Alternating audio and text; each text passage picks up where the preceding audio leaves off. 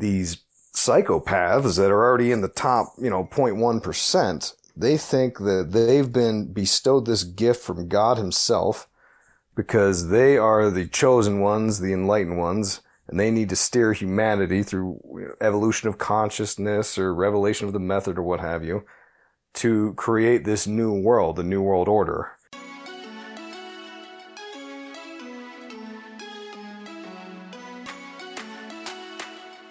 Welcome to the Propaganda Report. This is Monica Perez. And I'm Brad Binkley. Today's guest, I've been super excited to talk to.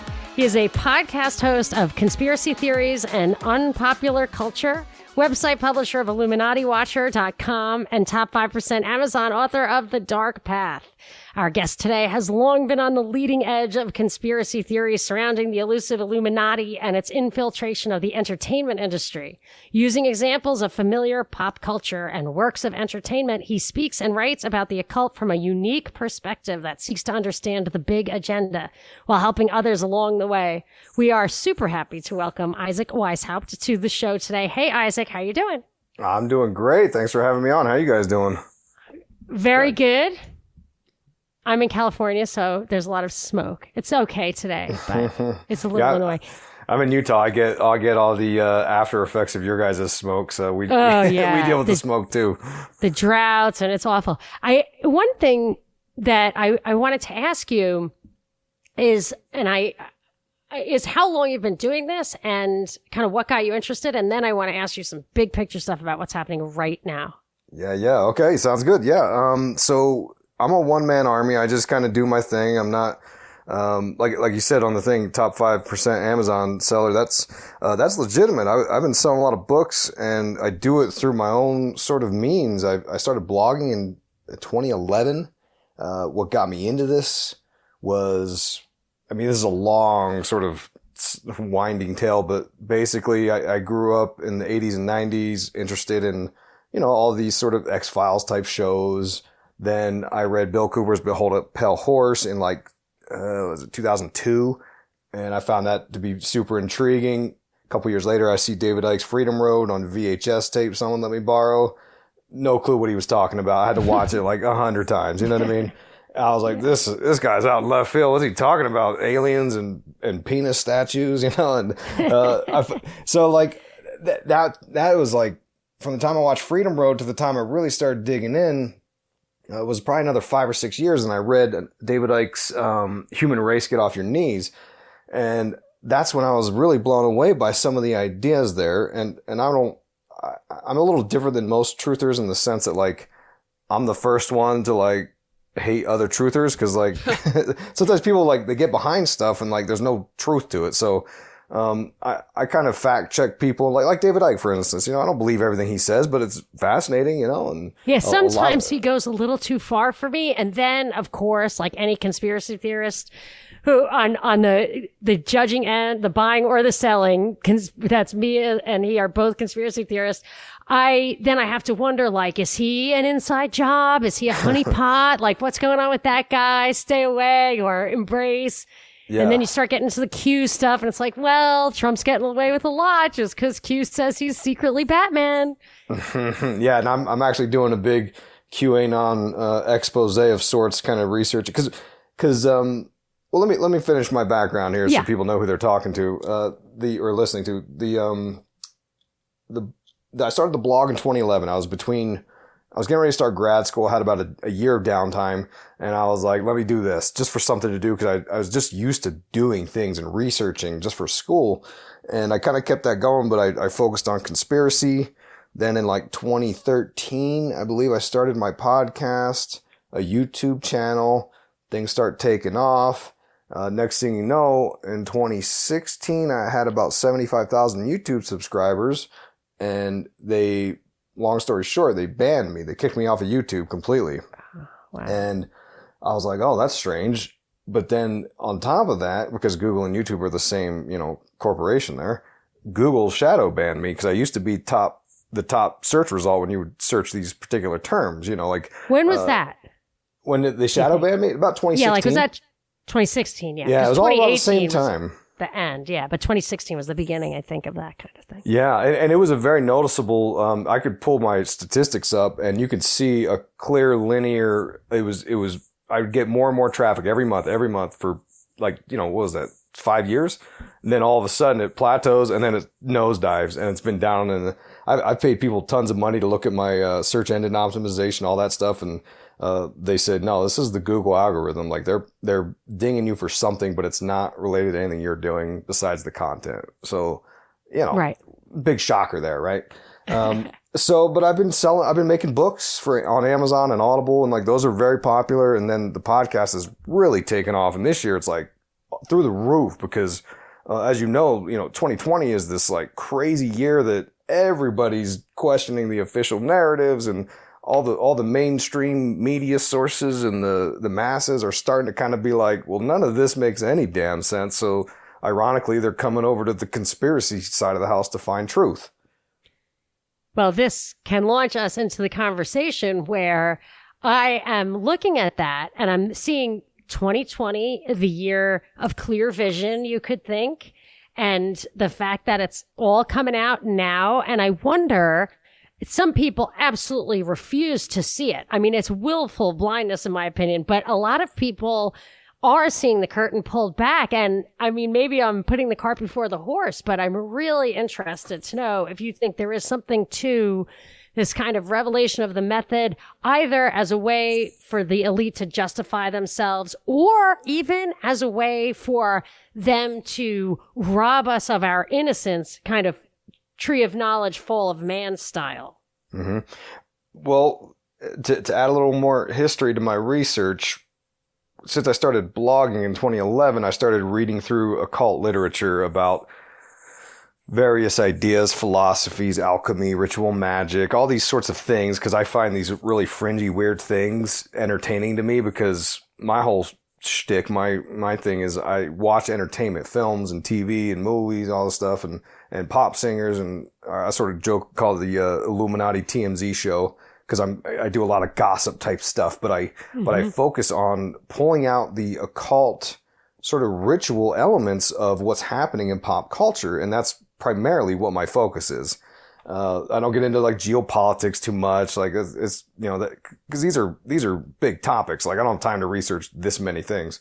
So I kind of stay, stay in my lane with that. In 2020, I've been sort of half, and, and I'm the first to doubt myself even. Like I, a lot of times I'm like, yeah, this sounds a little too crazy, you know, sometimes.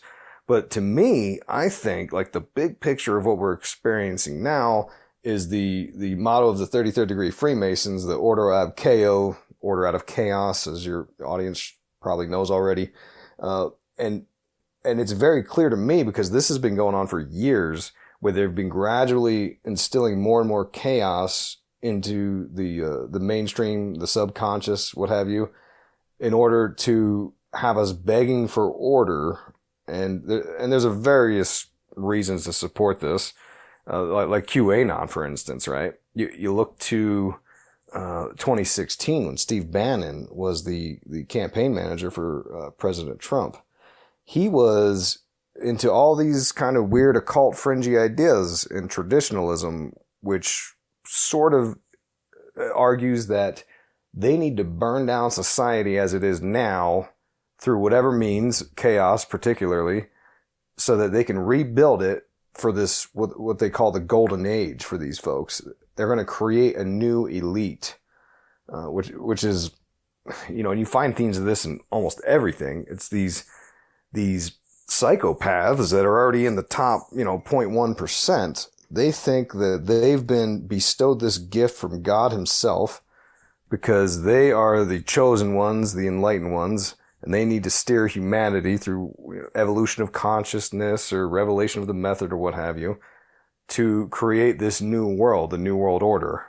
And that's. Well, I, have to ask you if you're bringing Steve Bannon into it and traditionalism and what it sounds like they've coined accelerationism, accelerationism is to yeah. burn it down, which Binkley introduced us to that term. And then the motto of kind of the Great Reset or uh, UN or Biden is build back better. But if you, if Bannon I mean, I always wonder where, and I hate to use this expression because now Q owns it, but where the chess boards intersect. So you kind of look at Steve Bannon, even in the most, like, even if you're super conspiracy oriented as I am, to see he, he seems like he is in opposition to some other kind of person at his level. But if you're talking about him being in on that, what we can call the Great Reset, accelerationism, Build Back Better, do you think they're the same force? Binkley, did you want to say something about that? Bannon, it's interesting that you bring up Bannon. Bannon is his mission of the past few months has been to really target China. You want to find somebody that goes hardcore China all the time, listen to Steve Bannon's podcast. He just made a music video about the CCP being the enemy, and he's a documentarian. He considers himself. He has those connections in Hollywood with Seinfeld. He has his hand in in culture, like you were speaking to earlier. Mm-hmm. Yeah, him him and Breitbart teamed up. That was their first sort of venture together. Was teaming up to make these documentaries, sort of attacking Hollywood with their own weapons. Uh, and they and they came out with a lot of sort of right wing propaganda pieces. Um, and uh, th- there's ties in there with Citizens United. Um, and there's all this stuff, and, and the guy, uh, I think his name is Bossie something. The guy who's the uh, president of Citizens United was uh, a longtime friend of uh, Donald Trump. And He's the one who introduced Bannon to Trump. And there's all these curious ideas. Like one of the documentaries they produced called Generation Zero. Uh, Steve Bannon was very uh, critical of the baby boomer generation. He said they're uh, the most spoiled, narcissistic generation ever. And the 60s was a big problem because it had these change in values that need to be undone.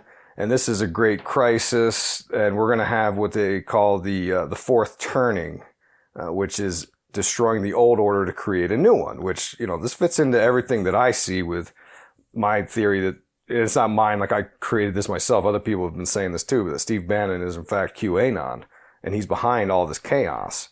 Well, uh, that that would make theory. sense. And but the fourth turning parallels the fourth industrial revolution, which feels like well, the guy who did the I don't know if you you know how the World Economic Forum has been kind of in the front and the back of coronavirus, like they preceded it with Event 201 in October. Oh yes, and uh-huh. now. Uh-huh yeah, they're telling us about the Great Reset and they feel very left, very liberal, very world government y. But if you look at their mission statement, it was their 50th anniversary this year, which they renewed their mission statement.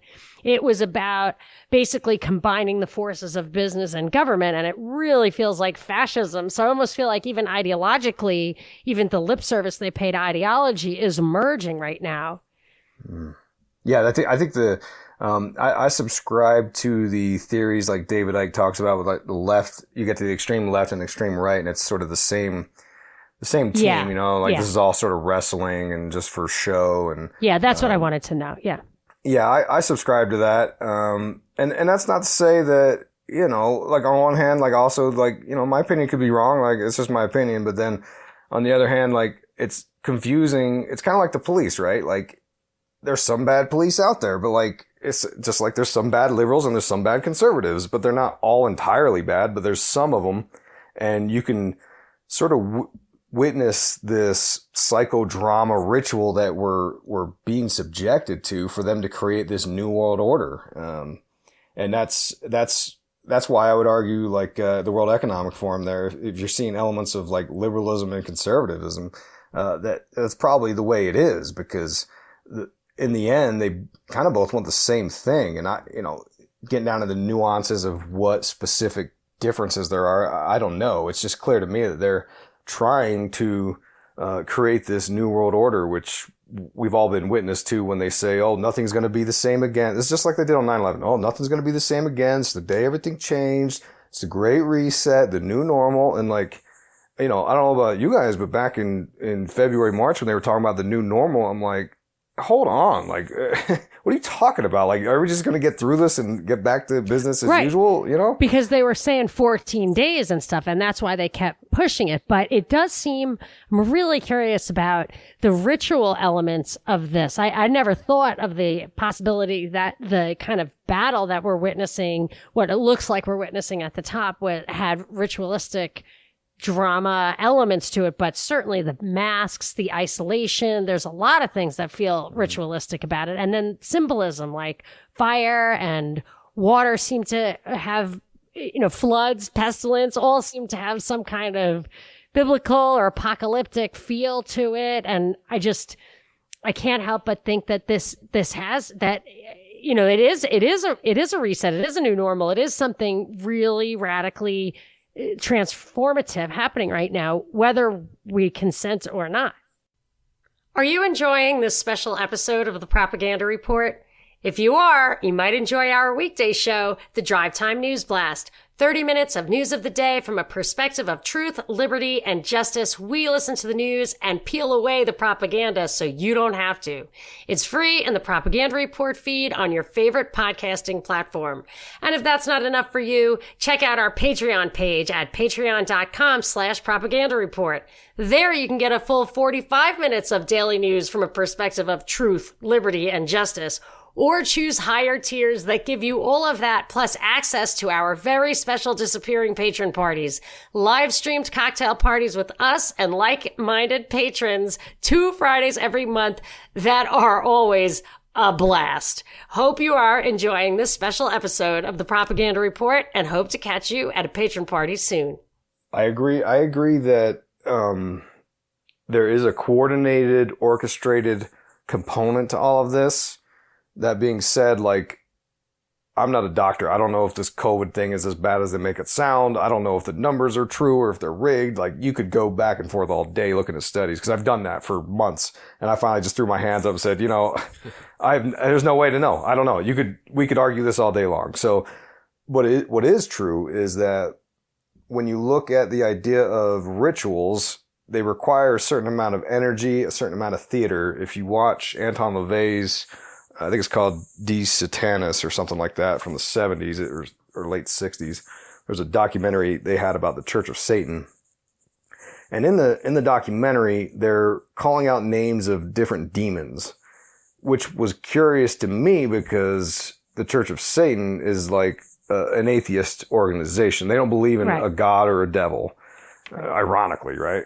But Mm-hmm. When when you dig into his uh, the Satanic Bible, you can find why he says that. He says these are psychodramas, and you have to you have to create the environment to alter the mood and the mind because there's there's like this sort of dimension of energy that these people work with. Whether you're talking about ritual magic, uh, the occultist, uh, to use Steve Bannon as an example, he was he was into this uh, Pepe the Frog stuff that was that was uh, circulating before the election in 2016.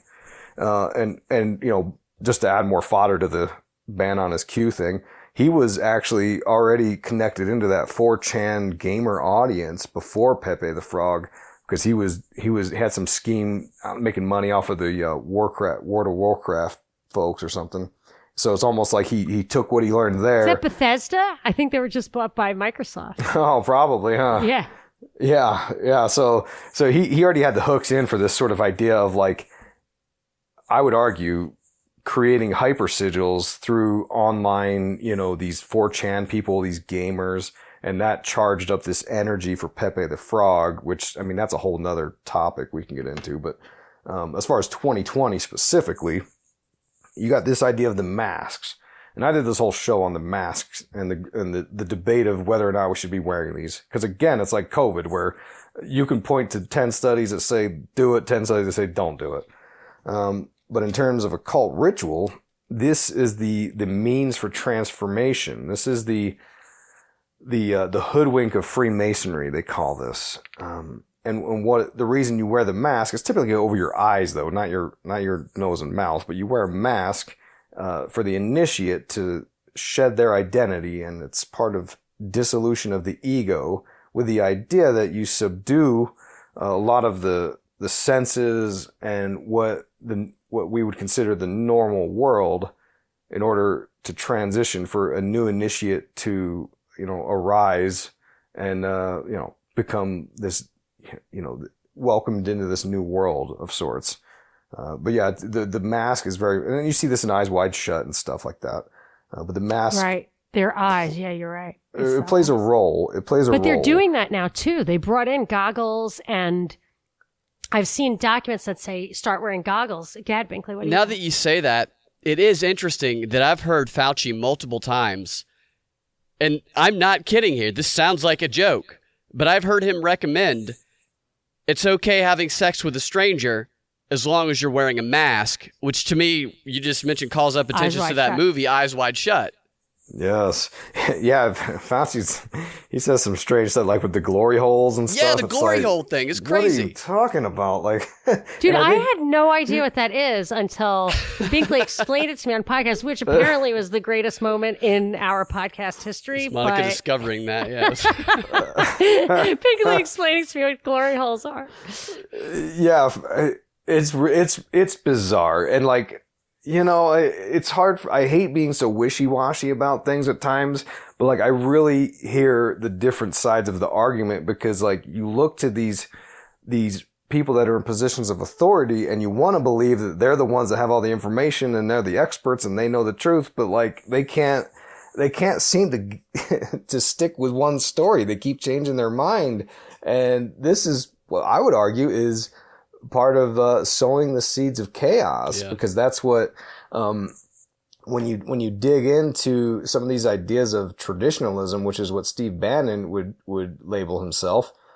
Um, they, their core belief is like conventional religion, experts in science, and experts in so- society. These things are all flawed, and uh, we should be embracing these other practices, which are occult practices, and and they specifically call out for the breakdown of the masses of bodies like uh, the EU, the UN, the CDC, the the World Health Organization, uh, because they think like basically we've lost our way through modernity and like there's this true spirituality that needs to be reinstilled into this new world order. Um, You're kind of blowing my mind a little bit. I just have to pause for a second. Did you say modernity? Yeah. yeah, modernism. Modernity. Okay, modernism. I, it just sounded like Moderna, the vaccine company that Oh, Fauci which is works the- with, which I think one is winning out in the is the vaccine, wars right now.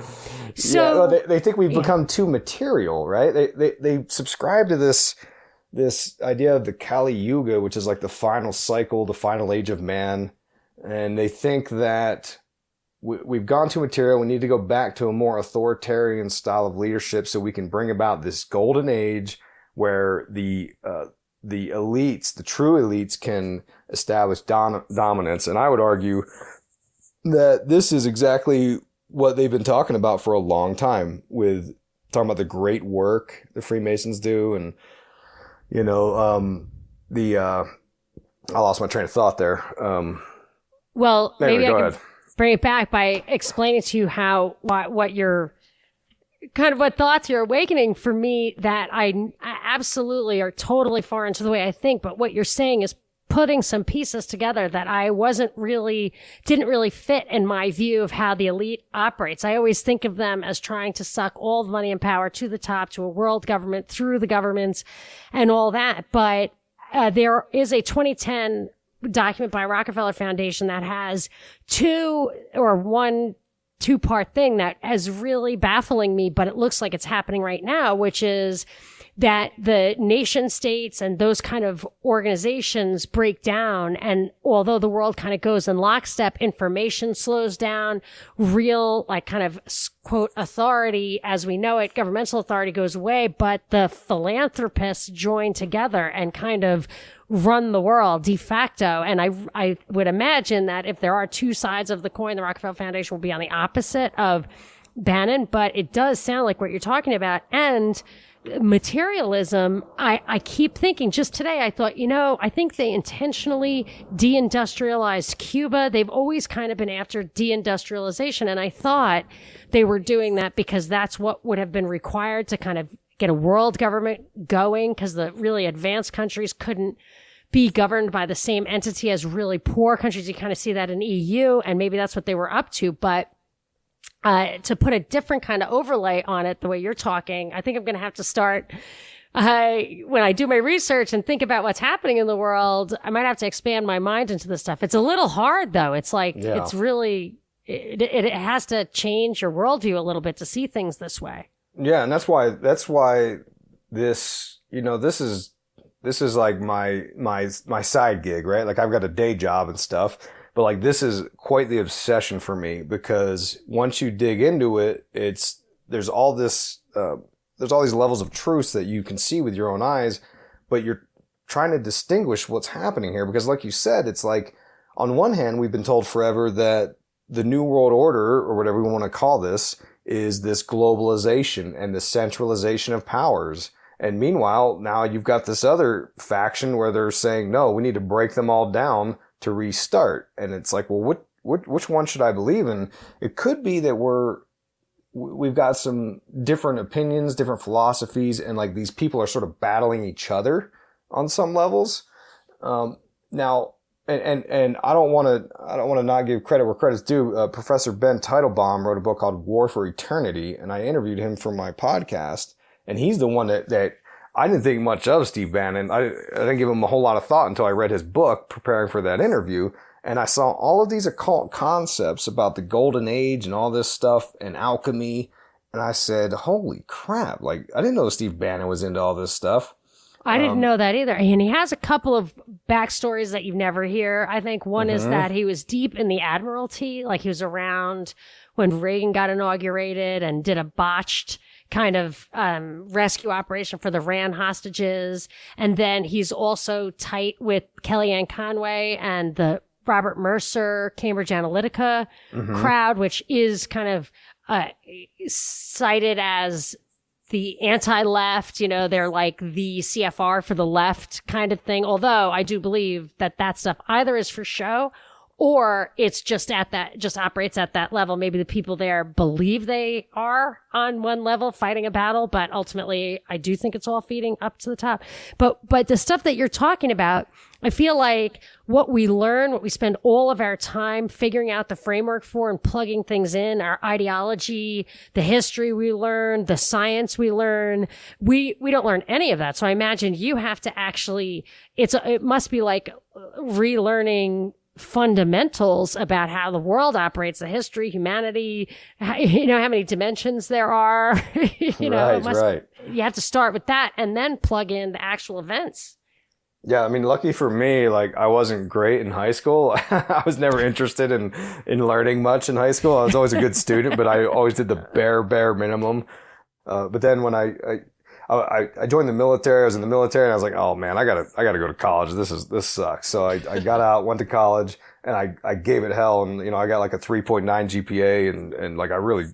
What did like you study? A's. What was your major? Uh, I did uh, electronics engineering with a math minor, which was was a curious decision on my part because all these people we were learning about who derived a lot of these mathematic formulas, they were all old occultists. And a lot of the names resurface when I'm doing my research on the, the history of the occult. Really? Yeah. So, um, I would love anything you have to say about Jack Parsons. I've always been kind Oh, you, you, got, how many hours you got? oh, really? Oh, I'm sure you've done work on it. You, ha- you, ha- you put out so much material. Like it would not be possible for me to fully survey does numerology uh, factor into all that? The math angle of it? Yeah, yeah. There's, um, yeah, because they, they believe in like what they call the Twilight language, you know, and they, uh, a lot of this goes into like as above, so below talk, where they think, and this is, and this, and this is a good answer to the, I think the first question, uh, as far as my point of view.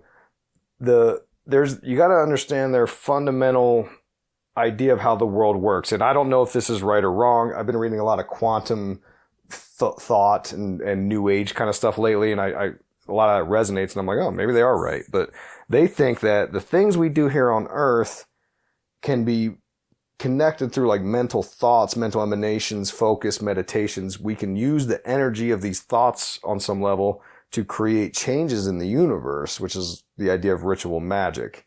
Uh, that's is, also the idea of prayer, right? Yeah. Yep. Same idea, right? And, and it's it's like sort of two paths to uh, you know different sort of ends. Um, but the the numerology and the numbers and stuff that fits into a lot of their ideas on that as above so below with the idea that ritual dates have meaning um, and and they they would do this to align with the cosmos on some level um, it's kind of like um, trying to think of a good example I was just using for someone. We were talking about this. Um, it's kind of like how the rituals work, uh, in a sense. You you have to get the mind prepped to sort of have this interface with the universe because you could, the universe then responds. It, it's kind of a kabbalistic idea. Like the universe kind of has its own response to it, and um, it's kind of it's kind of hard to get into the the ideas they have of this, but that's why um, when you look at the Book of Revelation and the Apocalypse and the events you see in there, you'll see people depicting that in entertainment and pop culture with the idea that these folks believe it's sort of a recipe book, and if they start creating the events, it'll take on its own energy and build up momentum, and then they can bring about the end times, which sounds psychotic, right? It sounds scary, but they they have a different view of of uh, the world. You know, they they believe in Luciferianism. They think that God's the oppressor and, and Lucifer, the fallen angel, Oh. is the true enlightener of mankind and all this stuff. Is that what that show Lucifer is kind of conveying? Have you seen that show? I haven't watched it. I should, but I haven't seen it now. 'Cause I I just watched a few episodes recently, the first time I've ever seen it, and that sounds to me like um, my you know my brief interaction with it to be what they are, kind of the plot, underlying hmm. plot anyway. But it's not really, it's not Lucifer as a personal anti god, right? It's Lucifer. It's the idea that God. It's Lucifer was thrown out of hell, and he the show is, and he comes up and Yeah. he's living on. He, somehow he's on Earth now, living as a human, and he's discovering his humanity. So, and there, there's a lot of anger towards his father that kind of make God frame God as right. the bad guy. But I which for- mean, Luciferians. d- Are you? You said it's atheistic, right? So No, no, no, that's uh. So you got the Church of Satan, right? And they're like an atheist. Oh, I see. I got you. Officially, uh, the Luciferians, which isn't, as far as I know, like an organized, structured religion of sorts. It's more of a philosophy that uh, the people that subscribe to it believe that Lucifer is sort of the misunderstood hero and God, you know, God's oppressive and he, he created us to worship him. And if we didn't follow the rules, we got, we have to burn in hell forever. And he's a real jerk. So Lucifer or the serpent in the Garden of Eden was here to help us and show man technology so that man could become God himself, which is what you find as the sort of end game for all of this is, uh, man through becoming uh, through apotheosis becoming God, which is not to sound like a Bible thumper, but that's like what the Bible warns you about over and over, like with the Tower of Babel Yeah. and all this stuff. I was going to say there's like repeated fears of that or revelations of that. People say it's Mormonism. I've heard you talk about the hip hop guys. And I was thinking, I wanted to ask you about this because I saw at the Grammys, Pharrell Williams, I guess, had that song Happy, Happy. And I, I remember saying to my kids, oh, this is totally Satanist. And they're like, what do you mean, mom? It's about being happy. I was like, it says happiness is the truth. Isn't that like, do what thou wilt? And then when he came out to accept the award, he said, I just want to thank the Lord. And I remember thinking, what Lord? Which Lord? Yes, and that's where it gets a little a little fuzzy because they they talk about they they talk about you know uh, give thanks to God and all that, but their God, as as the theory goes, is Lucifer. Um, and and Pharrell, he was also he had a line in a song talking about Hermes Trismegistus, which is a name that most people probably never heard in their whole life, and it's because he knows the ways of the occult, and that that is a revered figure in the occult. It's where the Hermetic magic comes from, from the Yes. ancient Egyptian sources. what is his Someone name again? just, Hermes Trismegistus, someone or Hermes just the thrice great, or something like that, is what that means.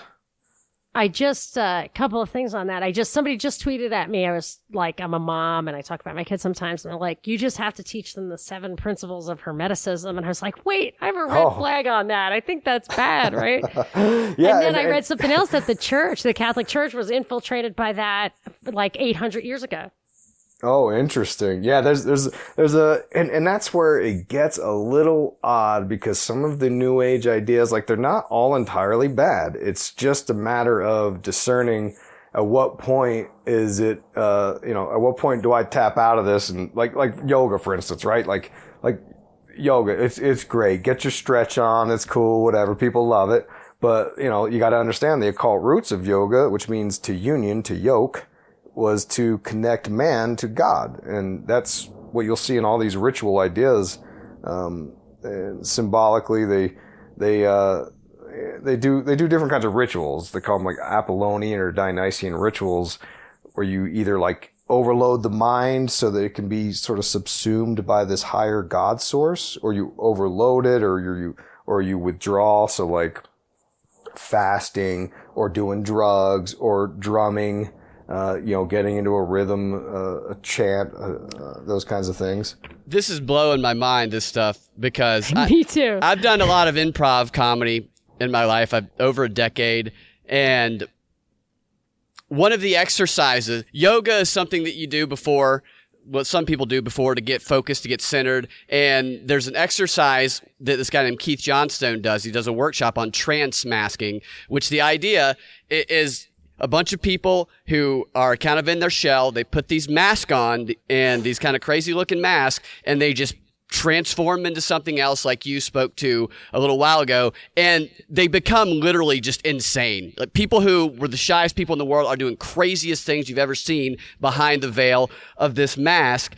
And it is so much power that comes in getting people to buy in to things like that. You, you have so much control over them once they they do that Mm. And those ritual sounds like the yeah. drumming and stuff, beating, I've noticed yeah. as like I saw a friend of ours is in the band Arrested Development, which is an old hip hop band with like a positive focus. That was one of the things that they prided themselves on. It was great, mm-hmm. super funky. I really enjoyed the show. But then when my kids will walk around with really current hip hop stuff, it's so agitating that like if they have their phone playing it, you know, when I'm making breakfast, it's just, I just have to turn it off. I'm thinking this is this is really getting into my mind in a way that does not feel good. And I just wonder if part of that, it's not even music somehow, I think. And then I wonder if part of that is it, it just prepares them for messages or something. It seems weird to me. Yeah, that's you know that's curious. Arrested Development. I bought their C. I think it was I bought their. There was like the third CD I ever bought was the the popular one they had. It was real good. Um, they Anyways. still got it, but you're yeah. not, not going to see them for a long time. yeah, yeah, So yeah. I, I, was a big fan of that, that, that first album they had. That was really good. But then I've uh, you know I I get into a lot of uh, I like the gangster rap. I like all hip hop. Like I'm a hip hop guy, so like I like all of yeah. it. Like even the the the nasty stuff that I talk about on my shows. Like it's because I enjoy it, right? Um, now to sort of add to that idea, sort of uh, here's an example to sort of support some of these schools of thought we're talking about. Uh, you talked about Aleister Crowley, uh, do without wilt ideas.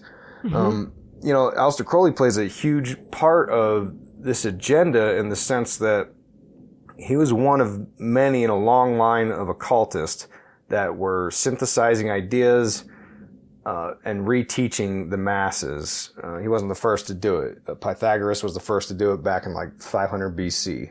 He kind of round all the ancient ancient Egypt and and Mesopotamia, and he he synthesized all the occult esoteric doctrines, and then taught his initiates in his little secret society. And, and you've got all these people that have done it over the over the hundreds of years. Helena and he's Blavatsky. the big math guy, right? Yeah, exactly. Yep, Pythagorean theorem. Yep. and uh, hmm. so Aleister Crowley was just kind of like one of the most recent, most notorious ones, and and that was his deal was to incorporate all of the occult teachings from all over the world, and he actually went into. Uh, we can talk about him with Jack Parsons because Jack Parsons thought he was going to be the successor to Aleister Crowley. Um, because Aleister Crowley was channeling spirits and stuff and doing all this. He was doing like the yoga and the meditation and the occult rituals and the magic. And he was the one who did the Amalantrah working, which was a ritual he performed up near where they arrested Ghislaine Maxwell. And uh, he channeled an entity called Lam, which means the path or the way. And this entity he drew, and it looked is a gray alien. And this is 1918. This is long before people were drawing gray aliens. And he said, oh, I made contact with this entity and, and this is what it looks like. Well, then, you know, you fast forward and now we're in the 1940s and before, right before Parsons died, I'm sorry, right before Aleister Crowley died, Jack Parsons, who was your godfather of NASA, essentially, he and L. Ron Hubbard were out in the desert conducting the same ritual, the Amalantrah working, but they reworked it for a different purpose. Uh, they called it the Babylon working. And what they were trying to do was manifest the female goddess Babylon, uh, which he was successfully able to do in the form of Marjorie Cameron. Um, now, what was curious to me was that this term Babylon, and I'm probably going way over everyone's head. I don't stop me if it No, gets no, crazy. just keep going. Okay. I, I want to go back. I was, I've read a couple of things on books on Jack Parsons, but I'm just not satisfied. I want more. Yeah, he's he's intriguing, fascinating to say the least. Um, uh, and I'll, so I'll make this brief. But he, uh, the, so Babylon, B A B Y L O N means gate of the gods, referring to uh, the Sumerian culture. But uh, Aleister Crowley reworked it to B A B A L O N based on numerology, like we talked about earlier, and it's based on John Dee and Edward Kelly uh, and their Enochian angel language you know, they were doing this hundreds of years prior to Crowley, where they thought they were talking to aliens and angels, and and the the alien said, "Here, here's a here's the language you can talk to us." So they wrote it all down on this table, and in, the dimensions were 12 by 13, which is the gematria equivalent to Babylon with the A. So the thing, so here's here's why I bring all this up is because Crowley links into Parsons. Parsons does the ritual. Crowley says that guy's an idiot. He didn't close the portal off right. Then we get Roswell right after that, and then Crowley dies.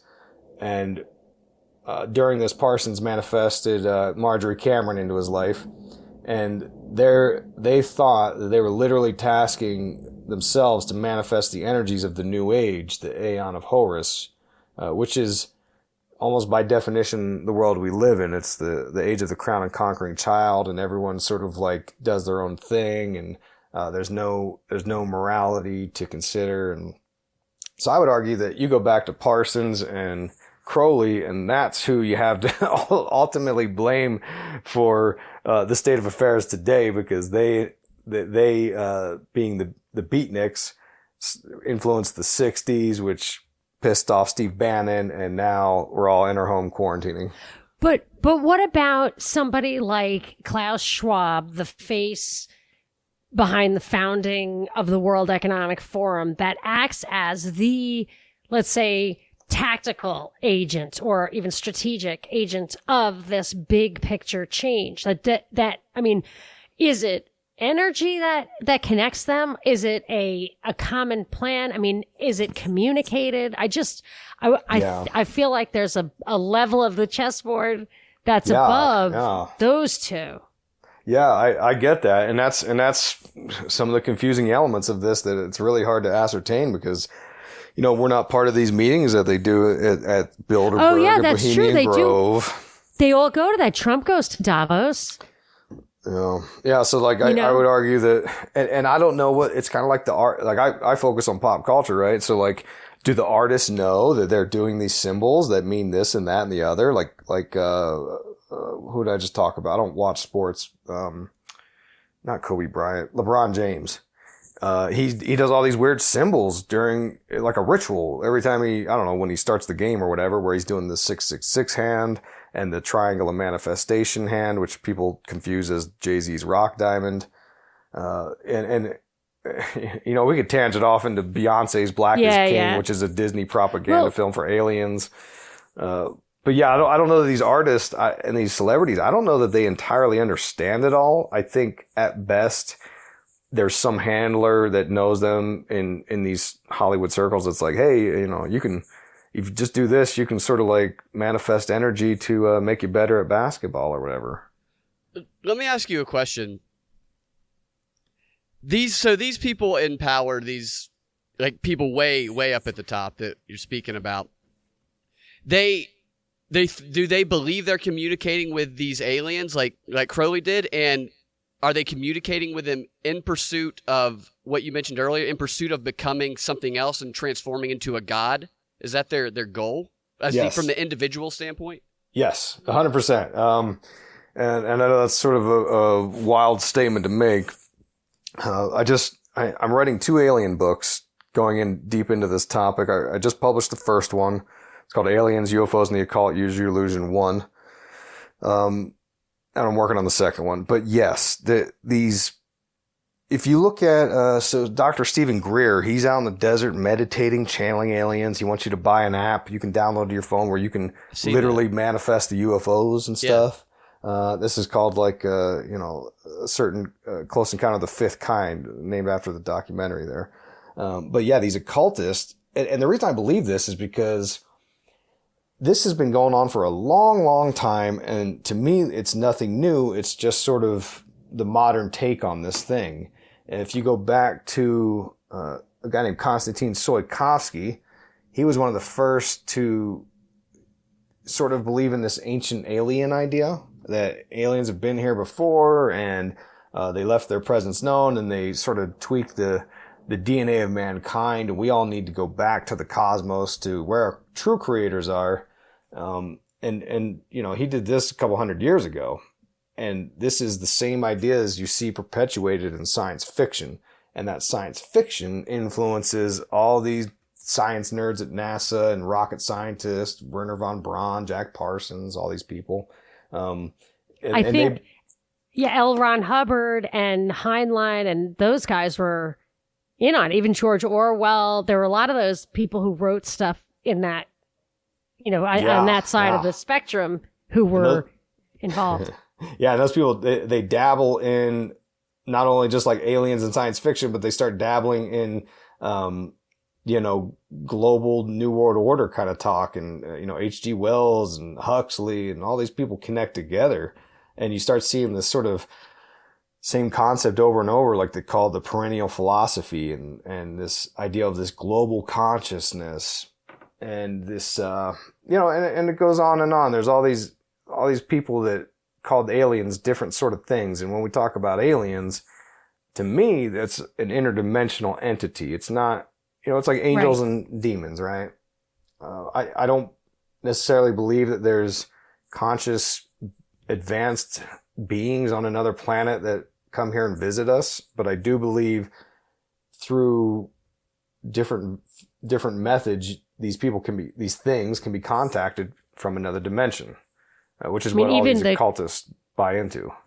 regular, like widely accepted, the dominant religions in the world have that kind of element in that you have people who can cross over from living to dead, from material to immaterial, communicate directly with with personal entities from a different dimension. I mean, even just the Bible is full of that kind of stuff. It's very interesting because whatever it is that they're communicating with, if they don't know what the true origin is, maybe they think that they do, then whatever that is has very very powerful control over them which then trickles down to everybody else. I'm imagining the scene from back to the future where marty mcfly is in 1955 and he's trying to get his dad to ask his mom to prom after having messed up their first meeting. He dresses up like a space alien and he puts these headphones on his dad while he's sleeping and he hmm. wakes him up with rock music and he commands him to ask her to the prom Doesn't I- he I- say, I'm your density? yeah, something like that. I, I can't remember the exact line, but yeah, something Yeah. like that. I'm just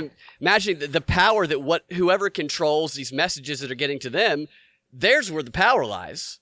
It would seem.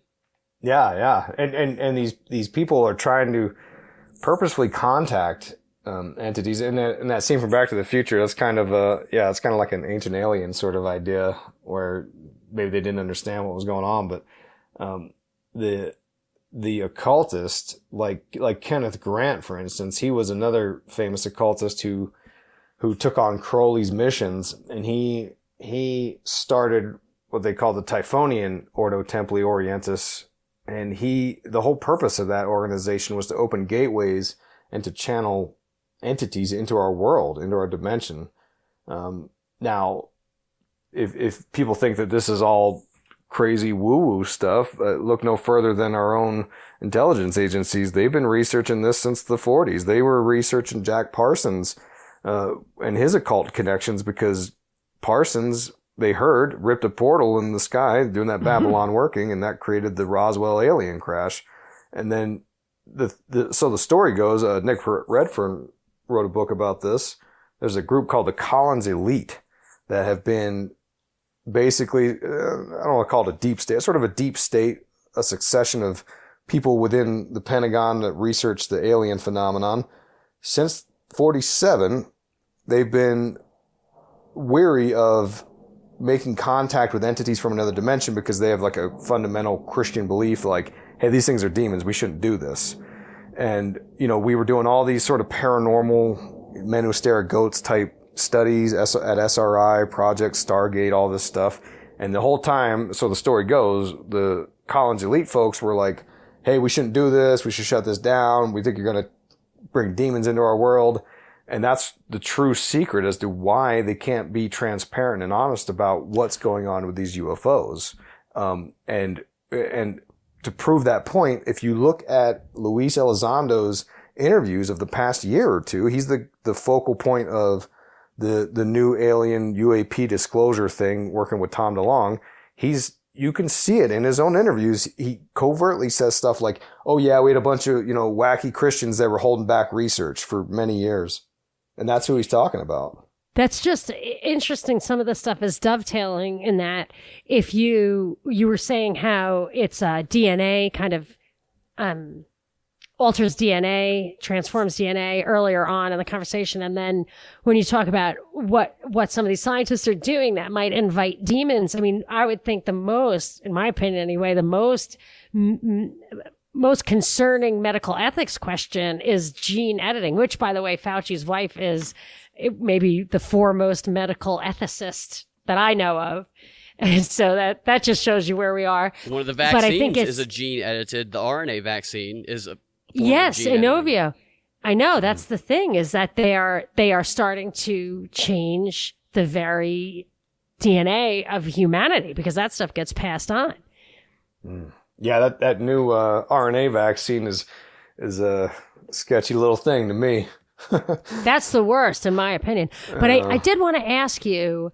I just have this idea that, and maybe you don't. I don't know if you go in this direction, but do you have a sense? I heard you say about which I think was straight out of the Bible, but that the goats go left and the sheep go right. And then I've noticed in the Bible it says eating from the tree of knowledge is the fall of man. And then I also heard you mention Alice in Wonderland. Like after she goes down the rabbit hole, she's fundamentally changed. And um, I, I was listening to the higher side chat you did, and I and you were talking about Westworld and Dolores and how when she kind of woke up, they she was this different kind of person. She lost her innocence, and then I had to add on, and she became, as far as I watched the show, it got too violent after a while, but she was evil. And I wonder if there is an element of when you rob people of their innocence, is there a ritualistic thing that you're familiar with where just just giving them fruit from the tree of knowledge separates them from the other entity, God, or you know, puts them in your world just yeah. Yeah, there, there's something to that for sure. When we look at artists like Katy Perry, uh, she talked about in an interview how she was going to be a gospel singer and then she sold her soul to the devil. Uh, then look at Beyonce. She was in Destiny's Child, which was a name based upon uh, some Bible reference. I don't, I don't know off the top of my head. Uh, you know, and then she flips around and now she's now she's the uh, Yoruba goddess. Yeah, she's trying to literally manifest herself as a goddess, telling telling her fans to worship her as the goddess, and then the mainstream media uh, falls in line with that narrative as well. And I feel like Miley Cyrus is the whore of Babylon, and her birth name, I believe, was Destiny.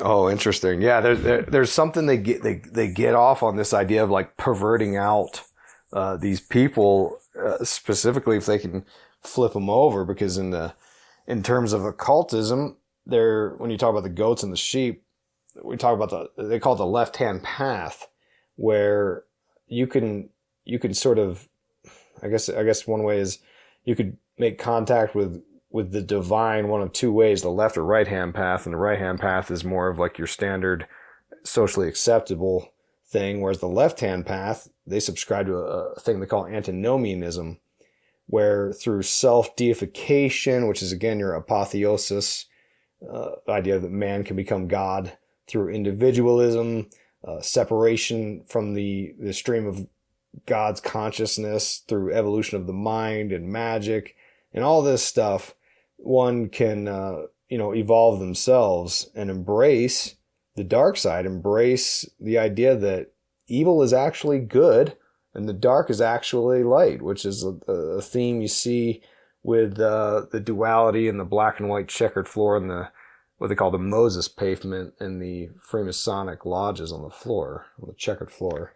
Well, that makes me think about transhumanism. Is that related to this God idea? And I also wonder if you've noticed that the fourth industrial revolution, which is a World Economic Forum project, they talk about that it's that its characteristic will be to blur the lines between biology and technology. Does that flow into the God thing?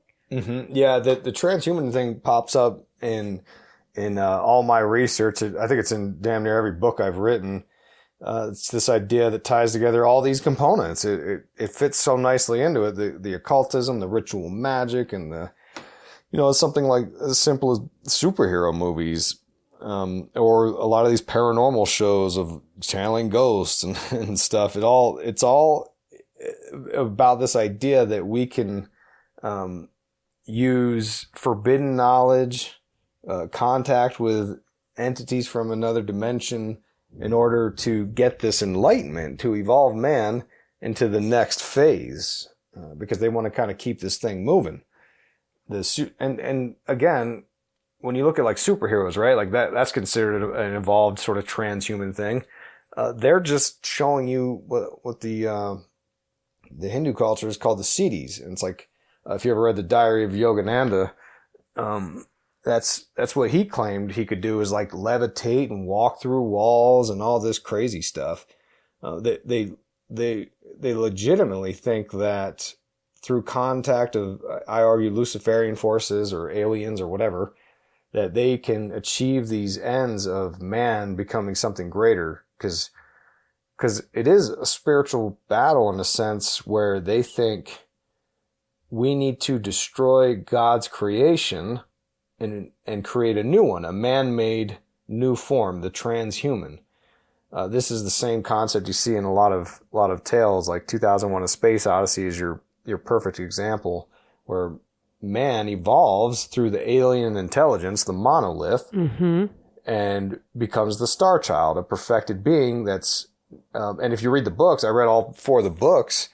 Uh, the w- the way it works is, and in the second book, by the way, they have a, a they create a second sun that's brighter than our sun. They call it Lucifer, uh, because that's what this is all about. But but the but the idea is that the Star Child becomes streaming bits of consciousness with no limitations. Can can you know immortal, live in the universe forever. It's just this stream of of data now, and that is where I argue they want to take us through through Ray Kurzweil's singularity talks and Zuckerberg and uh, virtual reality and all this crap But and avatars. surely it's not for everyone. Oh, sorry, Binkley. What did you want to say? yeah. That sound, some of that sounds to me a little bit like, again, gene editing.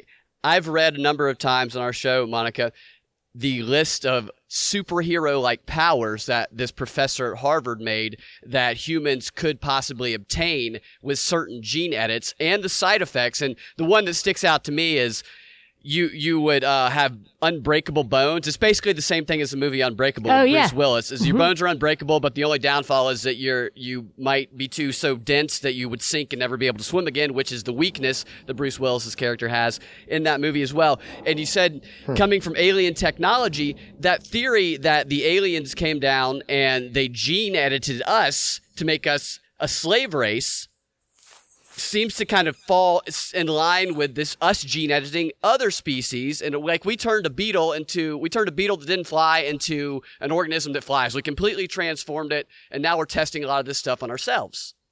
Yeah, that's an interesting thought. Yeah, and they and they did that with the uh didn't Bill Gates do that with mosquitoes He and did. CRISPR gene editing or something? yeah he created super mosquitoes he, he said he was trying to get rid of malaria created super Uh-huh. mosquitoes instead Yeah, and um, and I, I recall that the conspiracy theories of the COVID leaking from the Wuhan lab was a place where they were doing CRISPR gene editing in there. Uh, so Yeah, yeah, I, I, don't, I don't know what these what these nerds Yeah, are doing. I They're gonna kill us. go off in all those, but I do. I, I know that you we were going to be very strict about the time, and I I kind of want to circle back to where we started.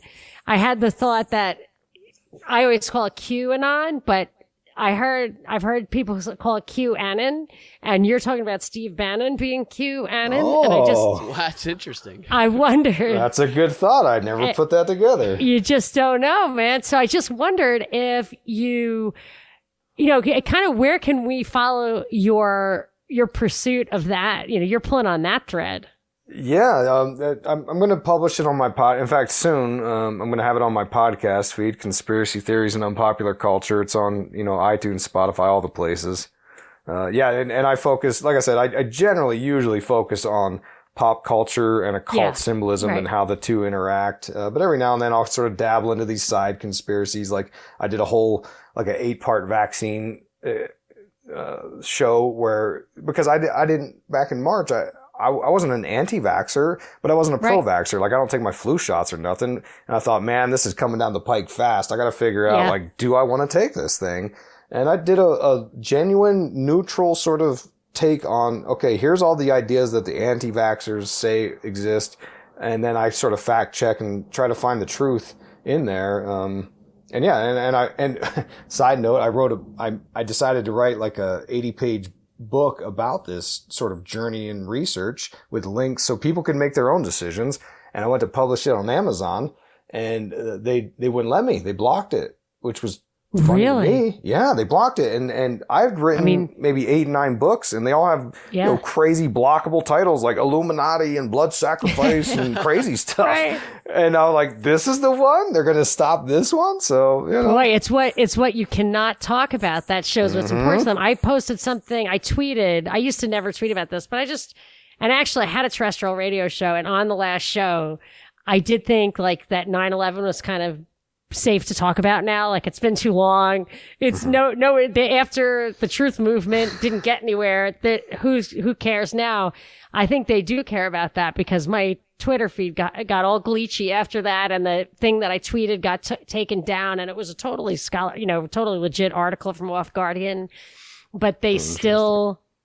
And we got, we had, we were on terrestrial radio together, Binkley and I, and we got taken off when we, like our last show, we talked about oh, for eight and a half years we were on there. And hmm. just this year we got taken off. I think it was just because of talking about Event 201 in February, but we also just started letting our hair down and talking about 9-11 and stuff like that. And I think that was just like, whoa, you are not allowed to talk about this. I mean, I just think what you're not allowed to talk about really reveals not only what's important to them, but what they feel they don't completely own.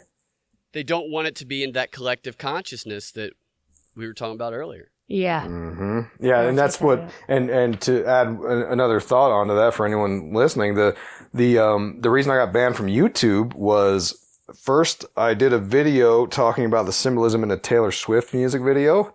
Uh, nothing negative, just saying here's the occult symbolism and what it could mean, this, that, and the other. And they blocked me out of my account, and then I took some, uh, you know, community guidelines bull crap you know, of course they made me take. And I'm like, and the whole time I'm like, this is weird. Like, it's not like I'm on here saying negative things about her. I'm just saying, here's what I see in the video, right?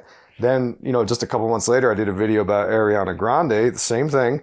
And, uh, I go to log in the next day and they said, you've been canceled. You're blocked. You can never open another YouTube channel. Wow. And I Wait, lost wow. 200 videos. Yeah.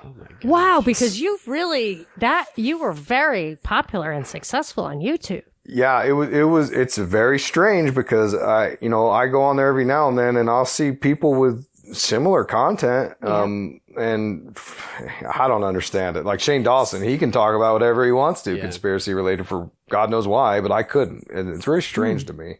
Well, someday I'm going to have to pick your brain about the Grammys. I go to the Grammys fairly regularly. I've whatever got I can actually have free tickets.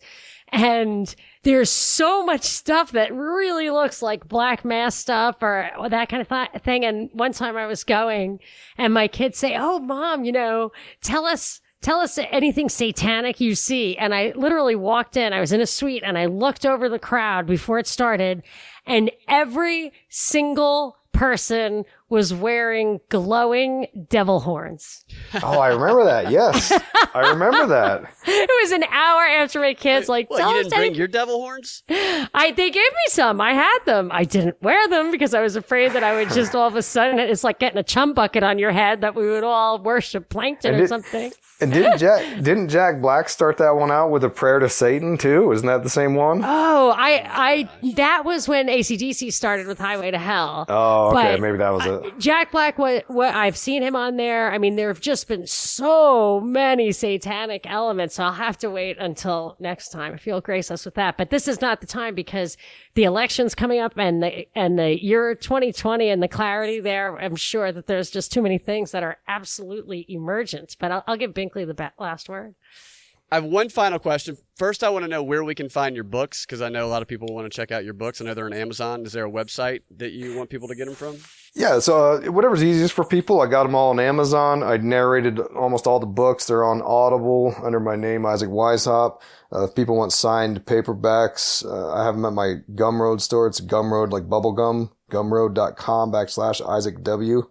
Uh, but yeah, whatever's easiest for the uh, people. Doesn't matter where they get them for me. Fantastic. And my final question is, and you know, you could probably do an hour on this, but as briefly as possible. In your research, what is the most bizarre thing that you have come across? oh wow. That's a curveball there. Um, most bizarre. I mean, everything's so bizarre to me. Uh, How I about would the most say bizarre thing you believe? the QAnon Steve Bannon one Yeah. right now. Yeah, that's a good one. Because I have a hard time being like just committing to it, but I'm like everything I see makes sense here.